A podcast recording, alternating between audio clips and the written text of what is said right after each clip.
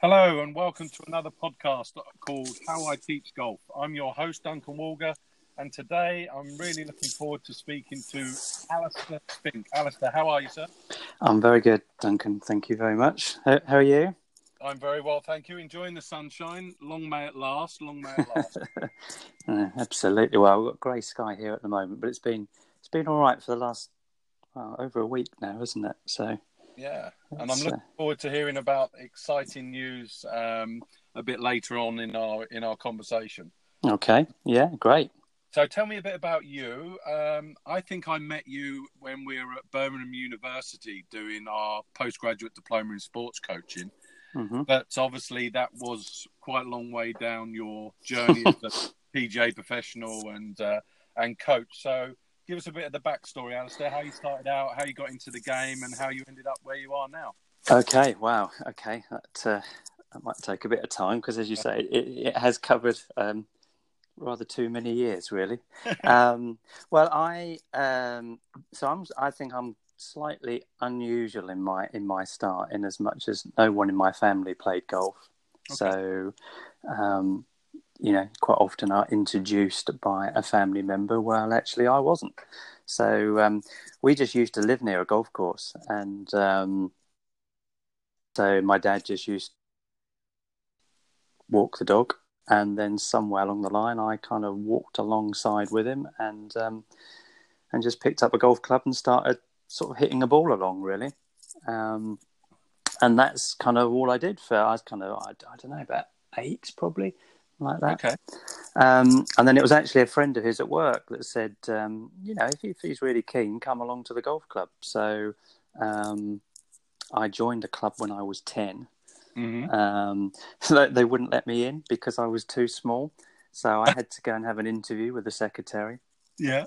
And he asked me lots of questions. And this sounds horrible to even say this when I look back now, but I had to go out on the golf course and prove that I was good enough.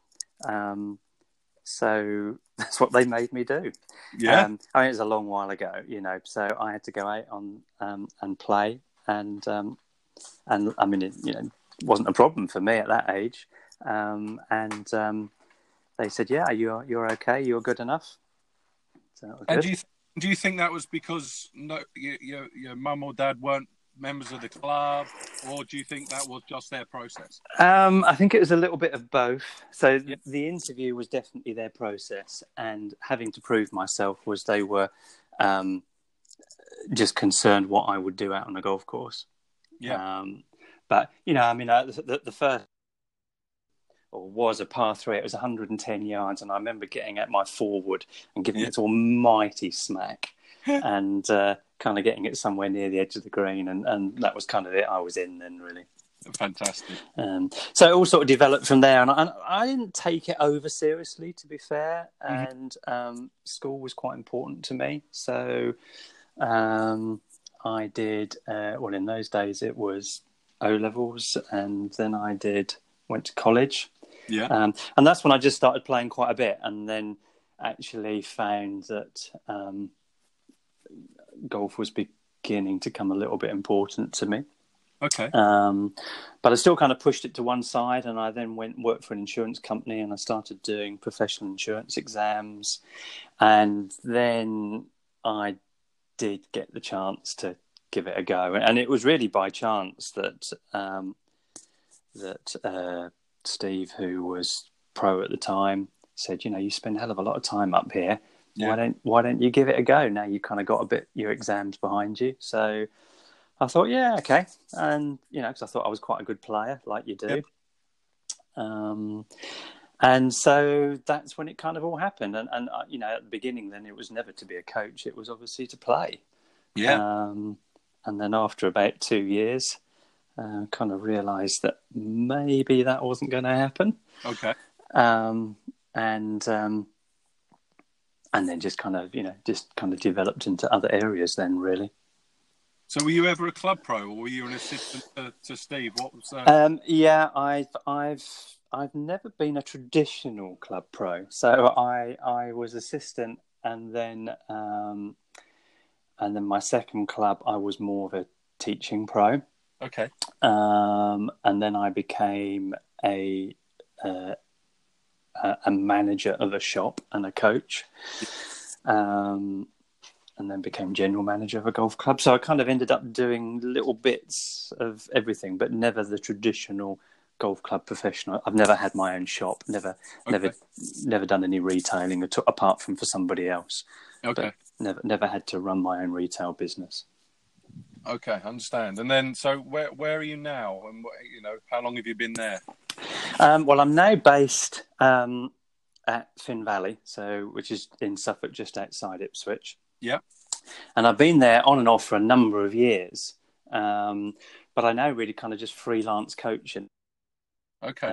As I'm kind of running other projects and still doing my research. Mm-hmm.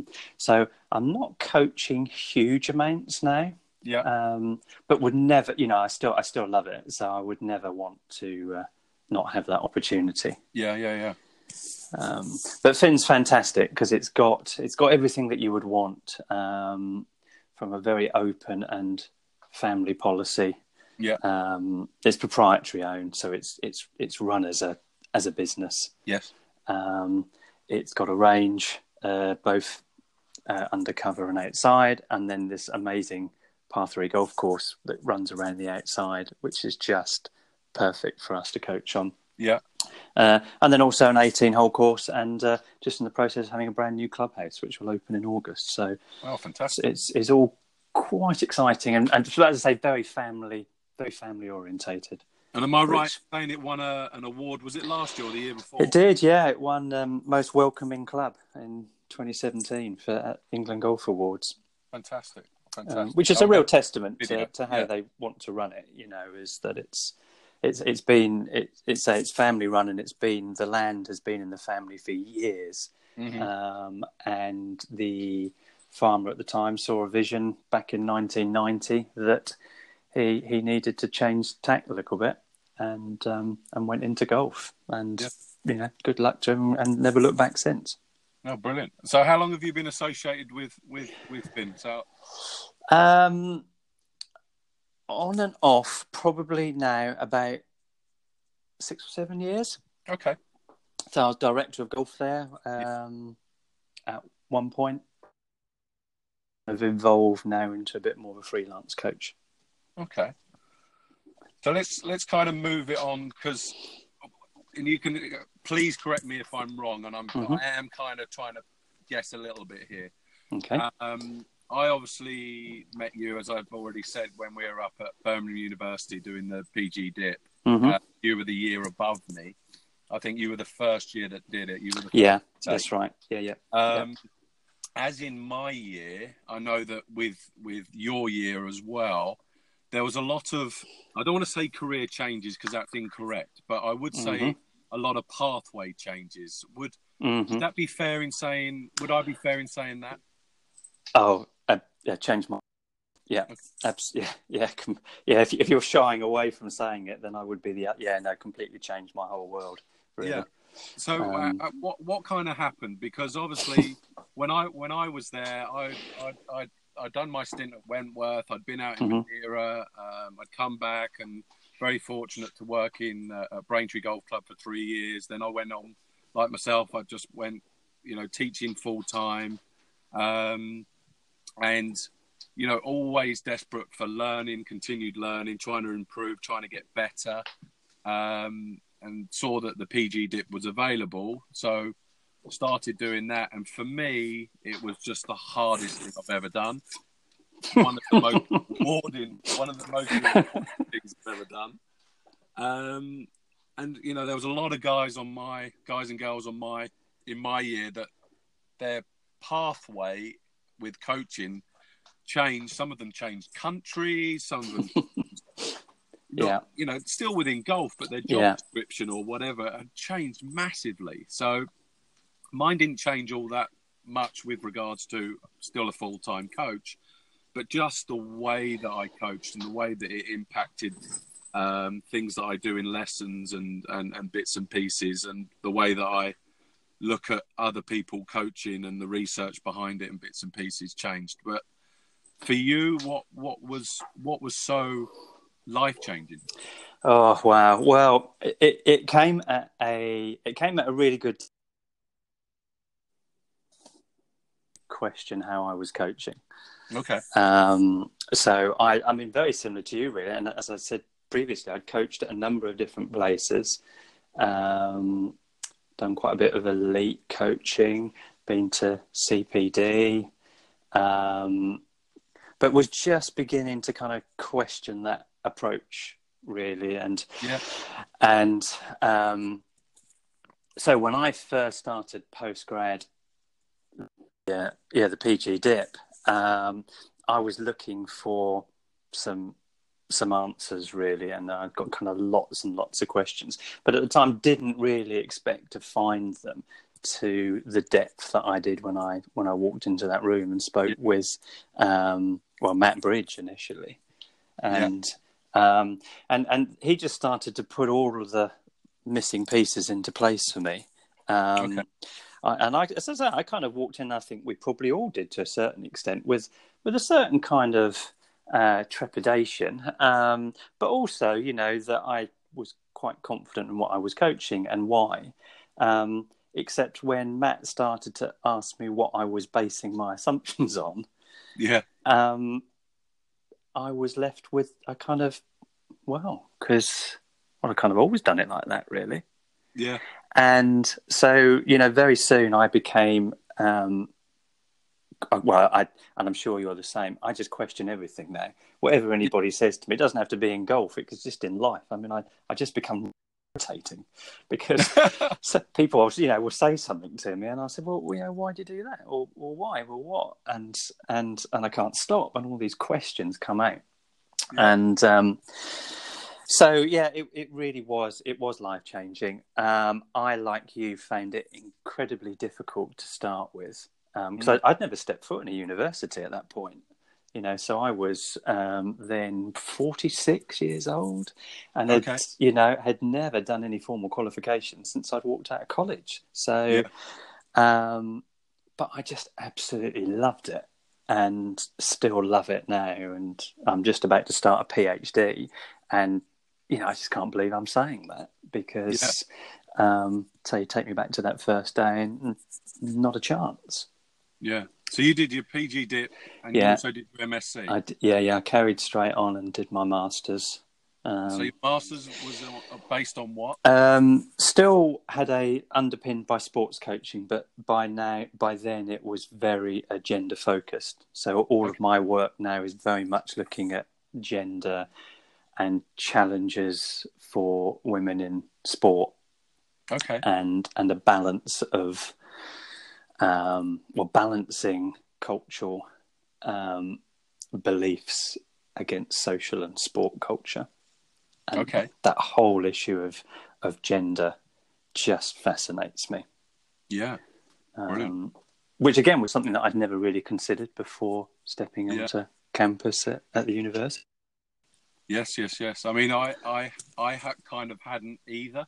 I can still remember reading certain papers about, should we coach boys different from girls and the studies that had been done through different sports and bits and pieces. And like you said, it just opened my eyes big time into the way that I communicate and what, and what was it based on really? Yeah. Because like I said at the start, it was, well, it's kind of really all we've ever done it this way. Yeah. That's not good enough anymore, is it? No, absolutely not. No. I mean, if someone said this is what you do, then that is what I did. Yeah. And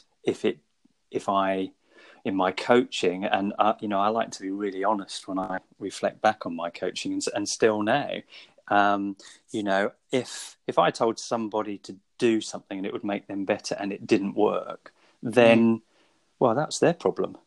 I've told you if you can't do it, well, what else do you want me to do? And it just sounds so awful, but growing up and learning to coach, that's what I did. And and it was, I never was that reflective practitioner that looked to consider doing it a different way. I hate saying it, but it's very true. Now that I know that you do it a very different way, and you developed a kind of new. I'm not. again, if I'm wrong, please jump on me. But a new kind of set of principles and a way to develop and get a lot more girls and women into the game of golf, and it's called Love.Golf. That's right. Yeah. That came out of PG Dip and your masters, or? Yeah, definitely. I started a project just before PG Dip, which was called Here Come the Girls, and that's where it started. And that's when I was. What I did was I started. I wanted to really focus on female participation because I was seeing this was back in 2011, and I saw this kind of big disparity, and the number of women playing golf was going down, and the average age of the women that were playing was going up, and I just couldn't quite get that out of my mind, really. And so I created this project, as I say, called Here Come the Girls, and one of the things that I did by pure chance was that I asked all of the women in my group, and I had like 50 women, so it was quite a big group, but I asked them all to complete a journal, and I asked them to write in there not only their coaching experiences but their life experiences, and their a little bit about the perceptions of the game, but also how their family treated them when they knew they were playing golf, what happened at work, what happened when I wasn't there, because I considered that to be really important. Really important, yeah. And so this was just before I started uni. And what they wrote in those journals was the first life-changing moment. Okay. Because I'd never really asked anyone for true feedback on my coaching. Because I kind of, what if they say something negative, or would they tell me the truth? So it was a bit of a bold move for me. But I wanted them to write everything that they possibly could, and they did. And at the end of the project, I expected to be getting back, 1-2 pages, but I was actually getting back pages and pages and pages. Excellent. And they wrote about a world that I didn't recognise. Okay. I've got 3 boys. They're all good at sport. They've grown up being rewarded for being good at sport, and every opportunity opens up to them. But that's not what these women were writing about, how they perceive sport and their experiences of sport. And so I kind of had all of this going on in my mind when I then started the university, and that's why my focus went down that route, because I wanted to know some answers. Yeah. So then when you got all this feedback, and then now we have a better understanding of how, because of PG Dip and then into your master, and then onto your masters, so you're now converting all this data, feelings, feedback, and so you've come up with this, with a new format. So how does Love.Golf work? Because obviously we've got the new women's charter, which we can get on to kind of secondary, because I know Love.Golf was before the women's charter. Well, I didn't want to be someone that did the research separate from the actual application. Brilliant. So, there's so much out there where people put forward research and they put forward ideas. But, that's no good if you don't actually put it into practice and test it and then learn from it, because whatever you do in theory translate into certainly coaching practice word for word, so it needs to be changed and again reflected upon all of the time and critiqued. So I took a lot of the theory, a lot of the learning theory, so not styles, because we know learning styles isn't what it's made out, but the actual learning theory. So I used something called social constructivism, which basically means that a learner can only learn so much by themselves, but get them involved with everybody else in the environment, and the learning opportunities are just massive. Yeah. So I put that together with a bit of constraints, coaching and teaching games for understanding, and came up with a little bit of a philosophy that had the flexibility to be changed. But it sat. I tested it with the women that I got in my group, and it sat really nicely. Good. And then at the same time, Syngenta, which is a global agricultural company, were doing some similar research and insight into female participation. And I just got really lucky. I just got a phone call to say, we've got this research. We hear you're putting your research into practice. We think we can work together. And that's where Love.Golf then, that's how it started, really. And were they doing research on in other sports then? No, just in golf. So, I mean, they work across, so that it's a global company. They come into golf from various different angles. But their objective really is to grow the game. And they have the resource to be able to help. And so they want, so they want to. And so they were I was very fortunate that they were able to support this project. Okay.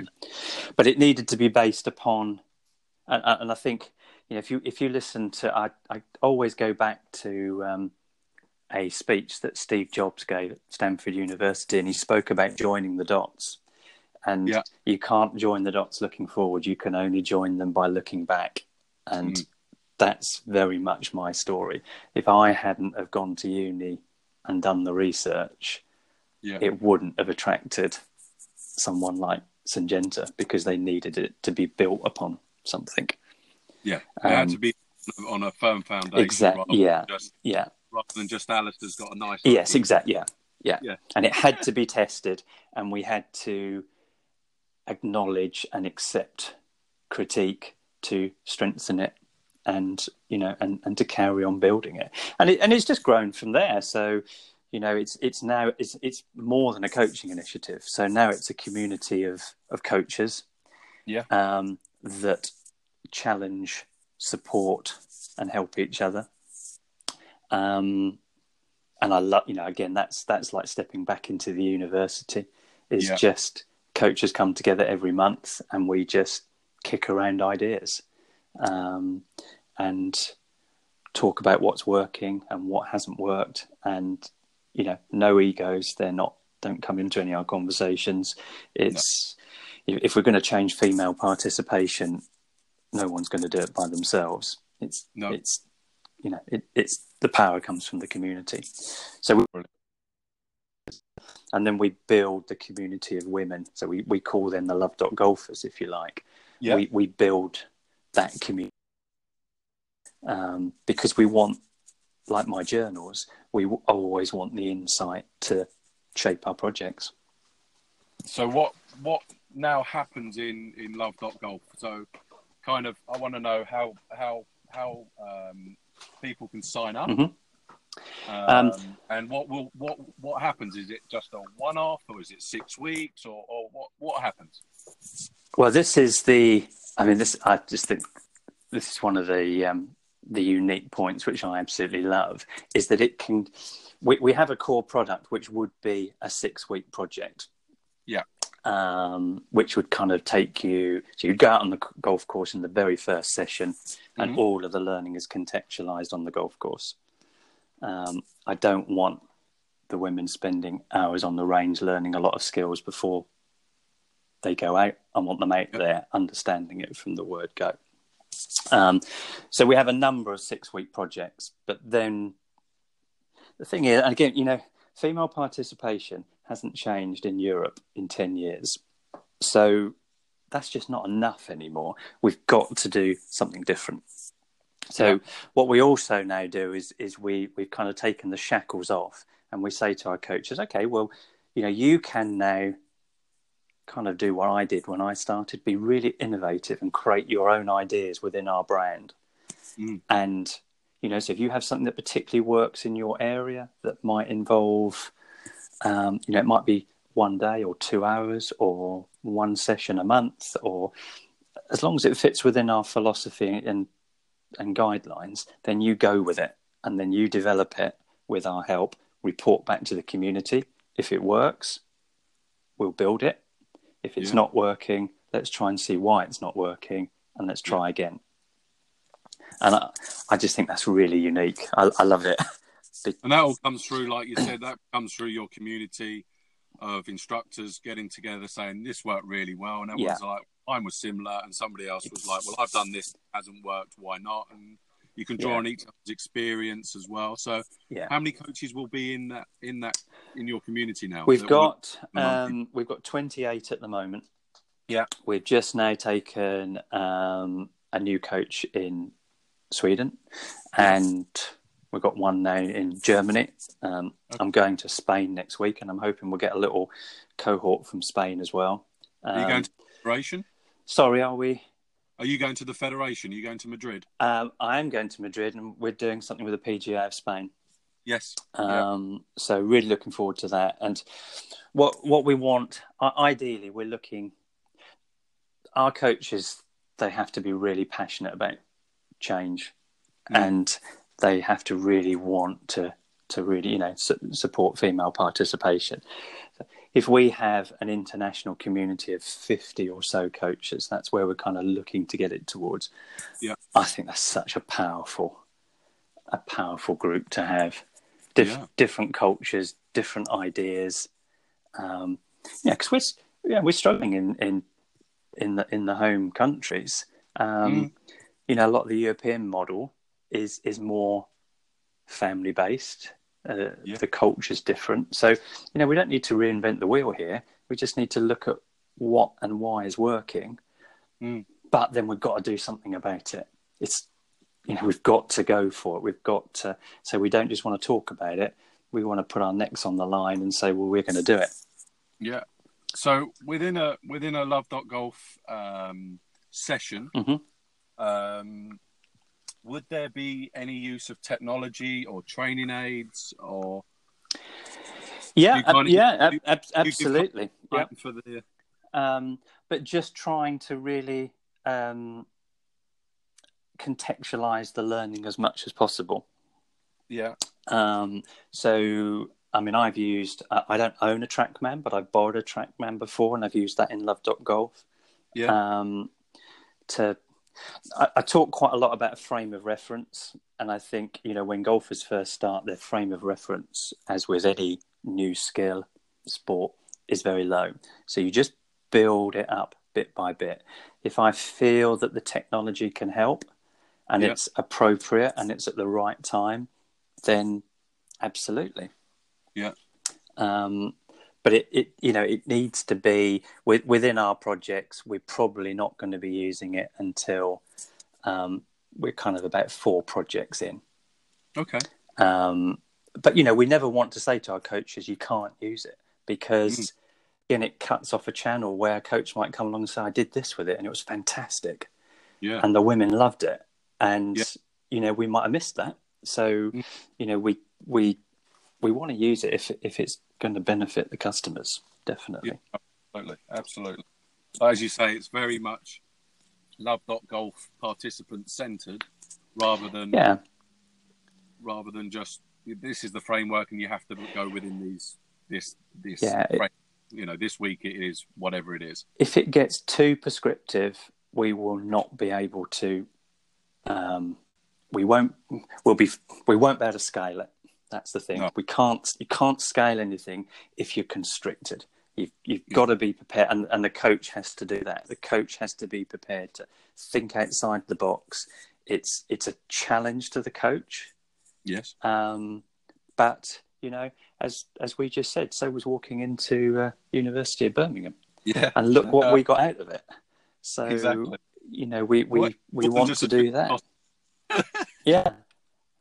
So, and I just want to give the coach, you know, I can share, and I do with all of our coaches, but we want them to, so I keep coming back to it, it's all, if we're going to change female participation, it's all about action, getting out there and doing it. So that leads me nicely onto the Women's Charter. Absolutely, yeah. And the podcast is yours, Alistair. Let's get this out as much as we Well, absolutely. I mean, it's really pleased to see that the RNA have taken that step. Because, as I say, not one person, not one association or organisation can create positive change. Mm-hmm. It should be the RNA that leads it, because they have the ability to draw together all of the players, the main players within the industry initially, globally, to drive something forwards. Yeah. So we were Syngenta had an invite and Love.Golf had an invite, and we were really pleased to be there and to pledge our support, which we've done. And and obviously, you know, a lot of organisations will get behind it, and rightly so. So that's the start. And again, you kind of know that because you kind of led me to it, but. Again, now, you know, we don't just want to be sitting in a room saying, well, we should do this, or this is not right, this is not working. We now need to deliver. And if we do it, you know, if Love.Golf is not one answer, no project's going to be one answer. But if we can all build something together, it becomes a very powerful movement. And you know, I'm really pleased that the RNA have taken the lead. Yeah, and then will there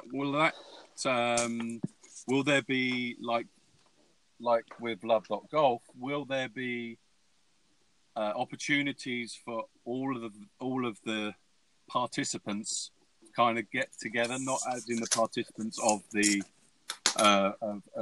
ones that are taking lessons, but the ones that are organising the different formats that this is going to come in. Will there be that opportunity to create a very big community of practices, if you like, so we can exchange ideas between everybody? Well, I certainly hope so, and it needs to.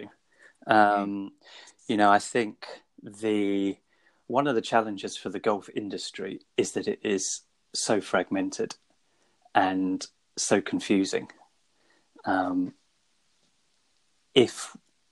If we can kind of draw our resources together and dare I say support each other and be a bit more open with our sharing and learning, you know, that's going to be good for all of us. Yeah. And so I'm sure that will be the case. I don't think it has been in the past, but I think that's the opportunity now that the RNA can really help us with. Because this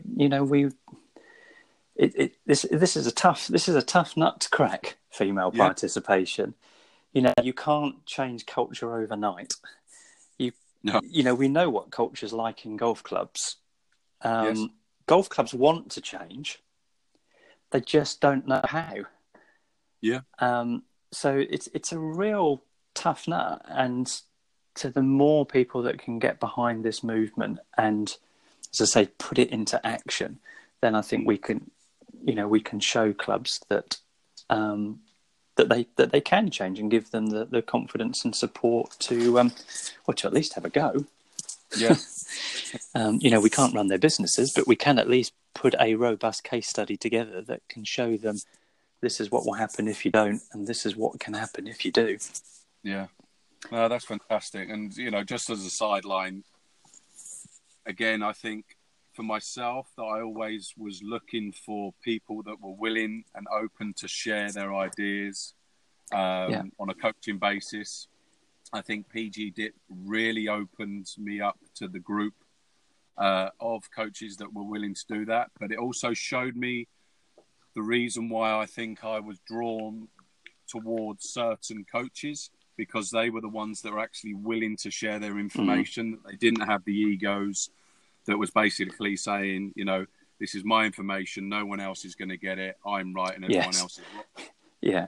It's guys that stood up and said, here's my information, it might be right, it might be wrong, but I'm happy to have a discussion with you. Yeah, yeah, absolutely. And that's how we will be able to help and support our younger coaches. Yeah. You know, we've got some quite young coaches in Love.Golf, and they're just fantastic. And you know, we want them to have their the confidence to be able to say, actually, I don't agree with that, or actually, I tried this. And yeah, and I think when I was getting into coaching, as I said a bit earlier, it was, well, this is how you do it. Mm. And if you didn't kind of agree with it, you just kind of didn't say anything. Yeah. And, you know, that's the same learning theory that we have in our projects, is that you need to be learning from everyone. Yeah. Alistair, that's great. So if you only had £100, yeah, what would you spend it on to help female golfers? Or female? Well, I listened to some previous podcasts. I had a bit of a think about this one. Okay. But you know, I'm kind of going down the same route. So I think I would like them to go out and buy some foot spray. Yeah. Obviously for their club face, not for any personal issues.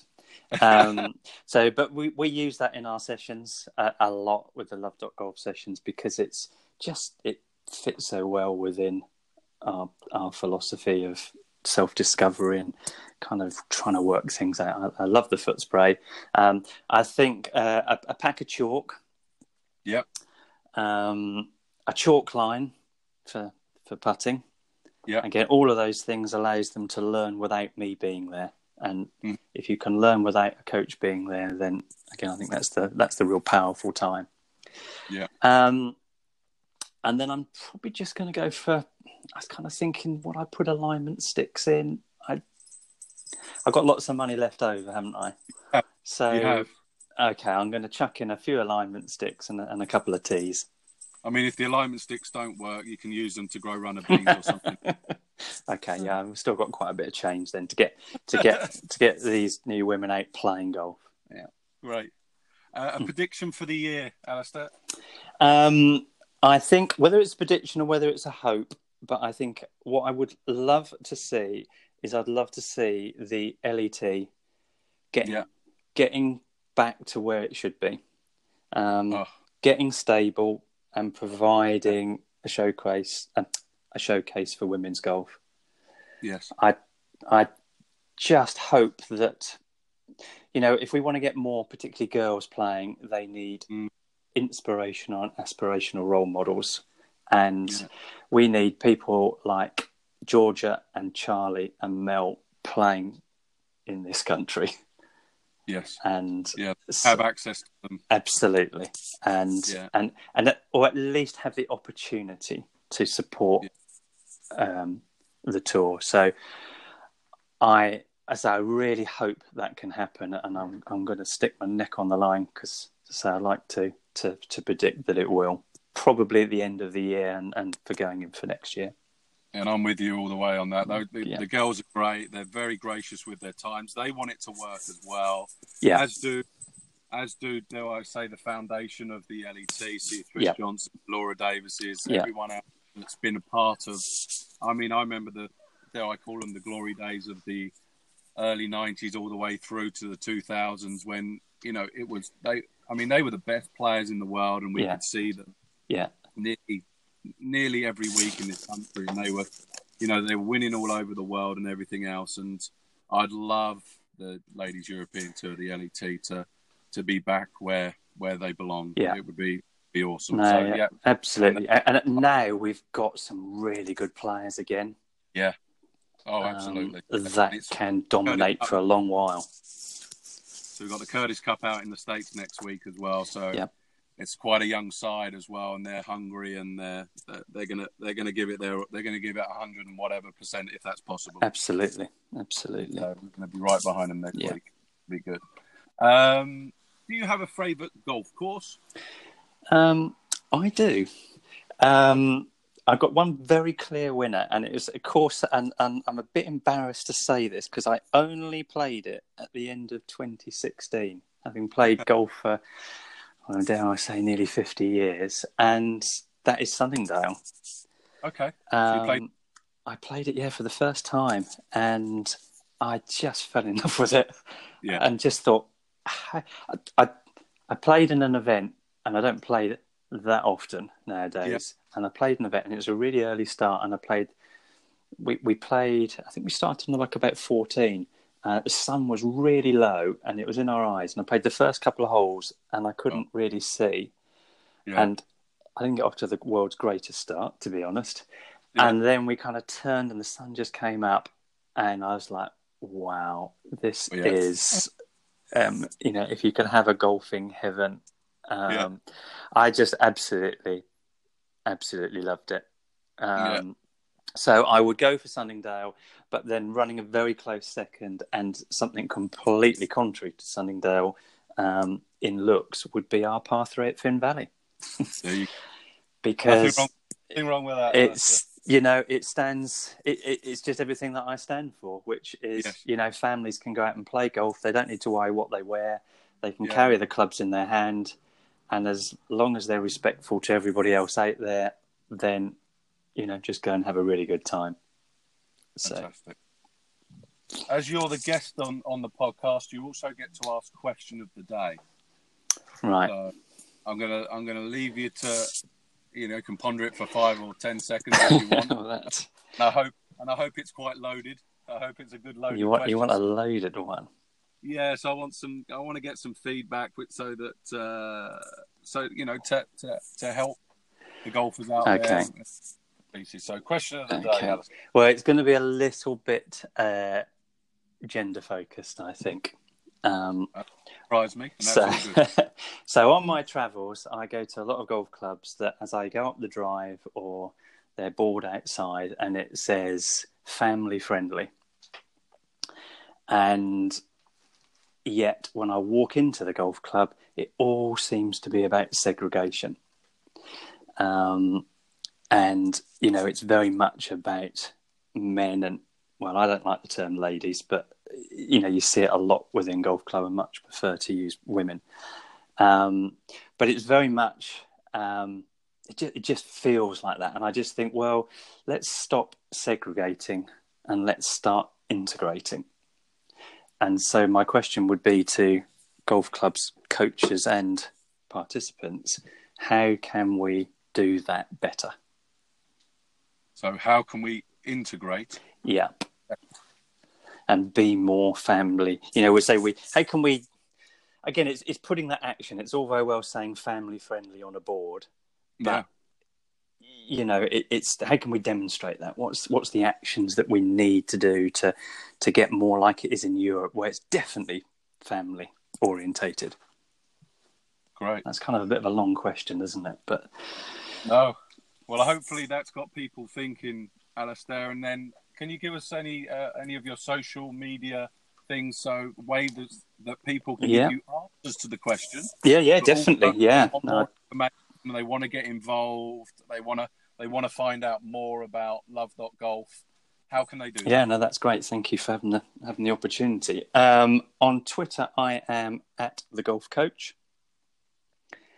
And on Instagram, I am at @TheGolfCoach_UK. And for website, nice and simple, this one, just Love.Golf. Fantastic.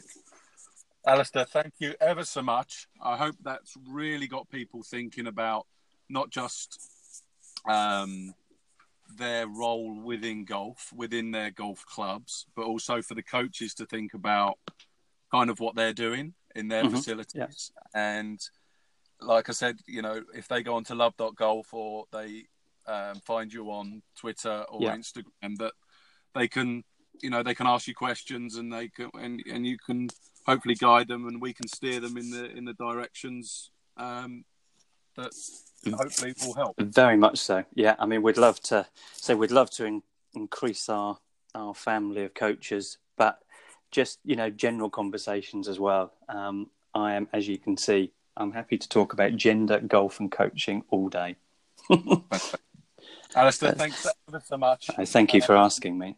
I really enjoyed this, how I teach golf. I look forward to catching up with you soon.